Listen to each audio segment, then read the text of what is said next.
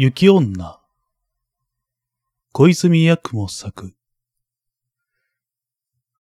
武蔵の国のある村に、模索、美濃吉という二人の木こりがいた。この話のあった自分には、模索は老人であった。そして、彼の年季暴行人であった美濃吉は、十八の少年であった。毎日、彼らは村からおよそ二里離れた森へ一緒に出かけた。その森へ行く道に越さねばならない大きな川がある。そして渡し船がある。私のあるところにたびたび橋が架けられたが、その橋は洪水のあるたびごとに流された。川の溢れる時には普通の橋ではその急流を防ぐことはできない。模索と美濃吉は、ある大層寒い晩、帰り道で大吹雪にあった。私場に着いた。私森は、船を川の向こう側に残したままで帰ったことが分かった。泳がれるような日ではなかった。それで木こりは、私森の小屋に避難した。避難どころの見つかったことを、行幸に思いながら、小屋には火鉢はなかった。火を焚くべき場所もなかった。窓のない一方口の二畳敷きの小屋であった。模索と美濃吉は戸を閉めて、美濃を着て、休息するために横になった。はじめのうちは、さほど寒いとも感じなかった。そして、嵐はじきに止むと思った。老人はじきに眠りについた。しかし、少年美濃吉は長い間目を覚ましていて、恐ろしい風や、戸に当たる雪の絶えない音を聞いていた。川はゴーゴーと鳴っていた。小屋は海上の和船のように揺れて、みしみし音がした。恐ろしい大吹雪であった。空気は一刻一刻寒くなってきた。そして、美濃吉は、美濃の下で震えていた。しかし、とうとう寒さにもかかわらず、彼もまた寝込んだ。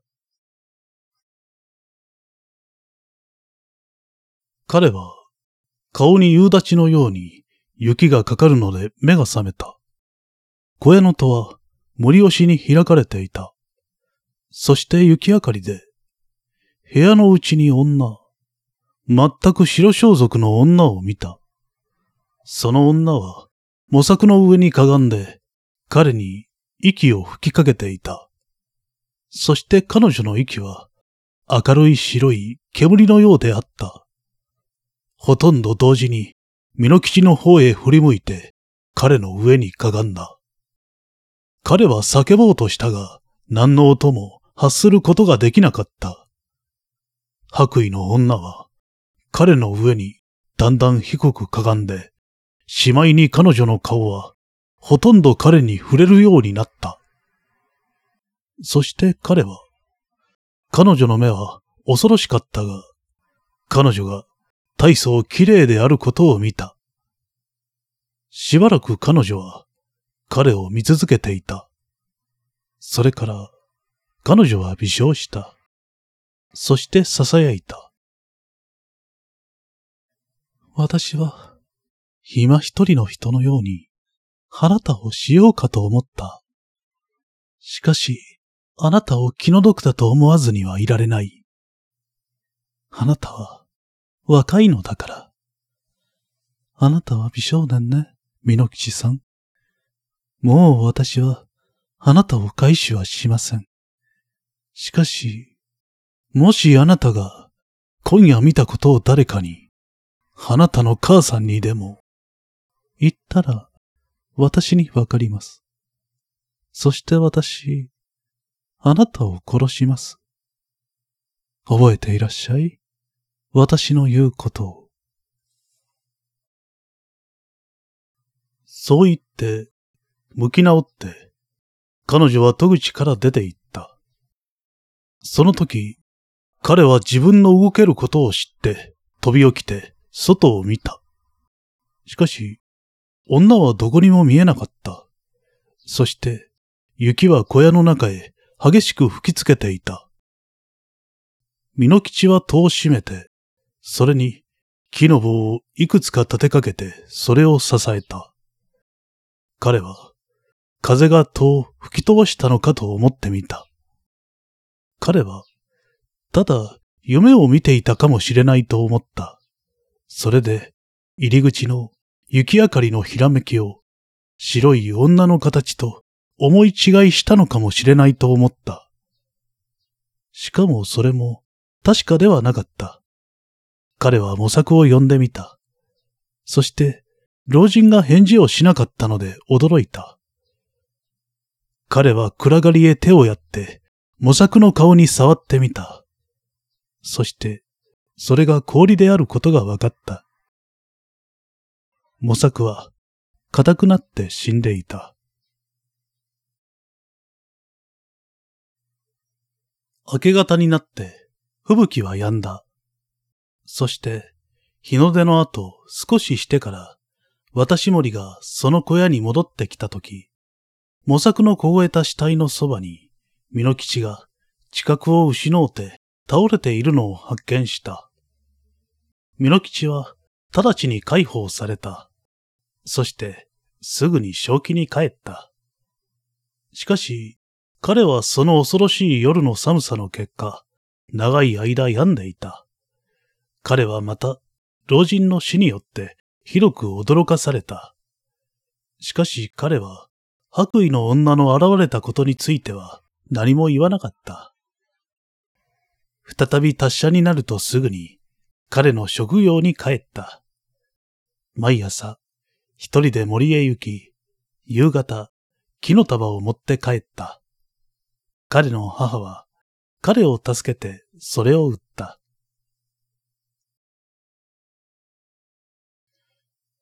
翌年の冬のある晩、家に帰る途中、偶然同じ道を旅している一人の若い女に追いついた。彼女は背の高い、ほっそりした少女で、大層綺麗であった。そしてミノ吉の挨拶に答えた彼女の声は、歌う鳥の声のように、彼の耳に愉快であった。それから、彼は彼女と並んで歩いた。そして、話をしだした。少女は、名はおゆきであると言った。それからこの頃、両親とも亡くなったこと、それから江戸へ行くつもりであること、そこに何軒か貧しい親類のあること、その人たちは女中としての地位を見つけてくれるだろうということなど。ミノ吉はすぐにこの知らない少女に懐かしさを感じてきた。そして見れば見るほど彼女が一層綺麗に見えた。彼は彼女に約束の夫があるかと聞いた。彼女は笑いながら何の約束もないと答えた。それから今度は、彼女の方で、美濃吉は結婚しているか、あるいは約束があるかと尋ねた。彼は彼女に、養うべき母が一人あるが、お嫁の問題は、まだ自分が若いから、考えに上ったことはない、と答えた。こんな打ち明け話の後で、彼らは長い間、物を言わないで歩いた。しかし、ことわざにある通り、気があれば、目も口ほどに物を言い、であった。村に着く頃までに、彼らはお互いに大層気に入っていた。そしてその時美濃吉は、しばらく自分の家で休むようにとお雪に行った。彼女はしばらくはにかんでためらっていたが、彼と共にそこへ行った。そして彼の母は、彼女を歓迎して、彼女のために温かい食事を用意した。おゆきの立ち居振る舞いはそんなに良かったので、美濃吉の母は急に好きになって、彼女に江戸への旅を伸ばすように進めた。そして、自然の成り行きとして、おゆきは江戸へはついに行かなかった。彼女はお嫁として、その家に留まった。おゆきは、大層良い嫁であることが分かった。美濃吉の母が死ぬようになったとき、五年ばかりの後、彼女の最後の言葉は、彼女の嫁に対する愛情と称賛の言葉であった。そしておゆきは、美濃吉に男女十人の子供を産んだ。皆綺麗な子供で、色が非常に白かった。田舎の人々はおゆきを、生まれつき自分らと違った不思議な人と考えた。大概の農夫の女は早く年を取る。しかしおゆきは、十人の子供の母となった後でも、初めて村へ来た人同じように若くて、みずみずしく見えた。ある晩、子供らが寝た後で、おゆきは、あんどんの光で、針仕事をしていた。そして美濃吉は、彼女を見つめながら言った。お前がそうして、顔に明かりを受けて、針仕事をしているのを見ると、わしが十八の少年の時あった不思議なことが思い出される。わしはその時、今のお前のように、綺麗な、そして色白な人を見た。まったく、その女はお前にそっくりだったよ。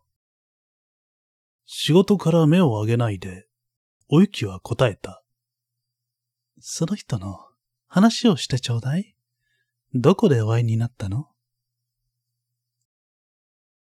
そこで美濃吉は、私森の小屋で過ごした恐ろしい夜のことを彼女に話した。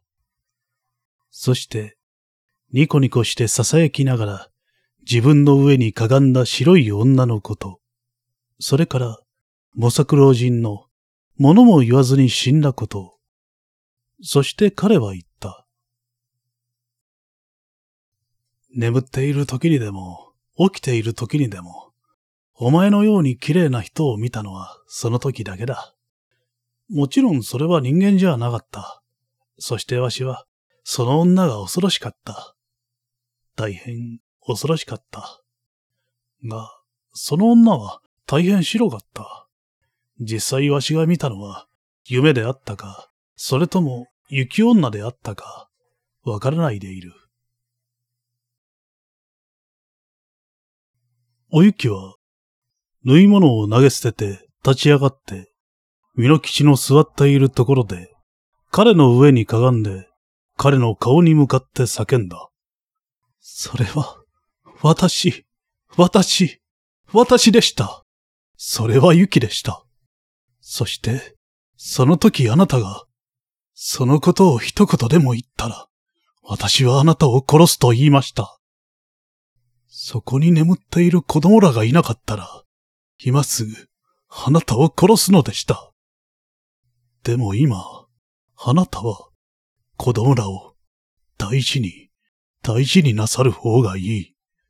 もし子供らが、あなたに不平を言うべき理由でもあったら、私はそれ相当に、あなたを扱うつもりだから。彼女が叫んでいる最中、彼女の声は細くなっていった。風の叫びのように。それから彼女は輝いた白い霞となって、屋根の胸木の方へ上がって、それから煙出しの穴を通って震えながら出て行った。もう再び彼女は見られなかった。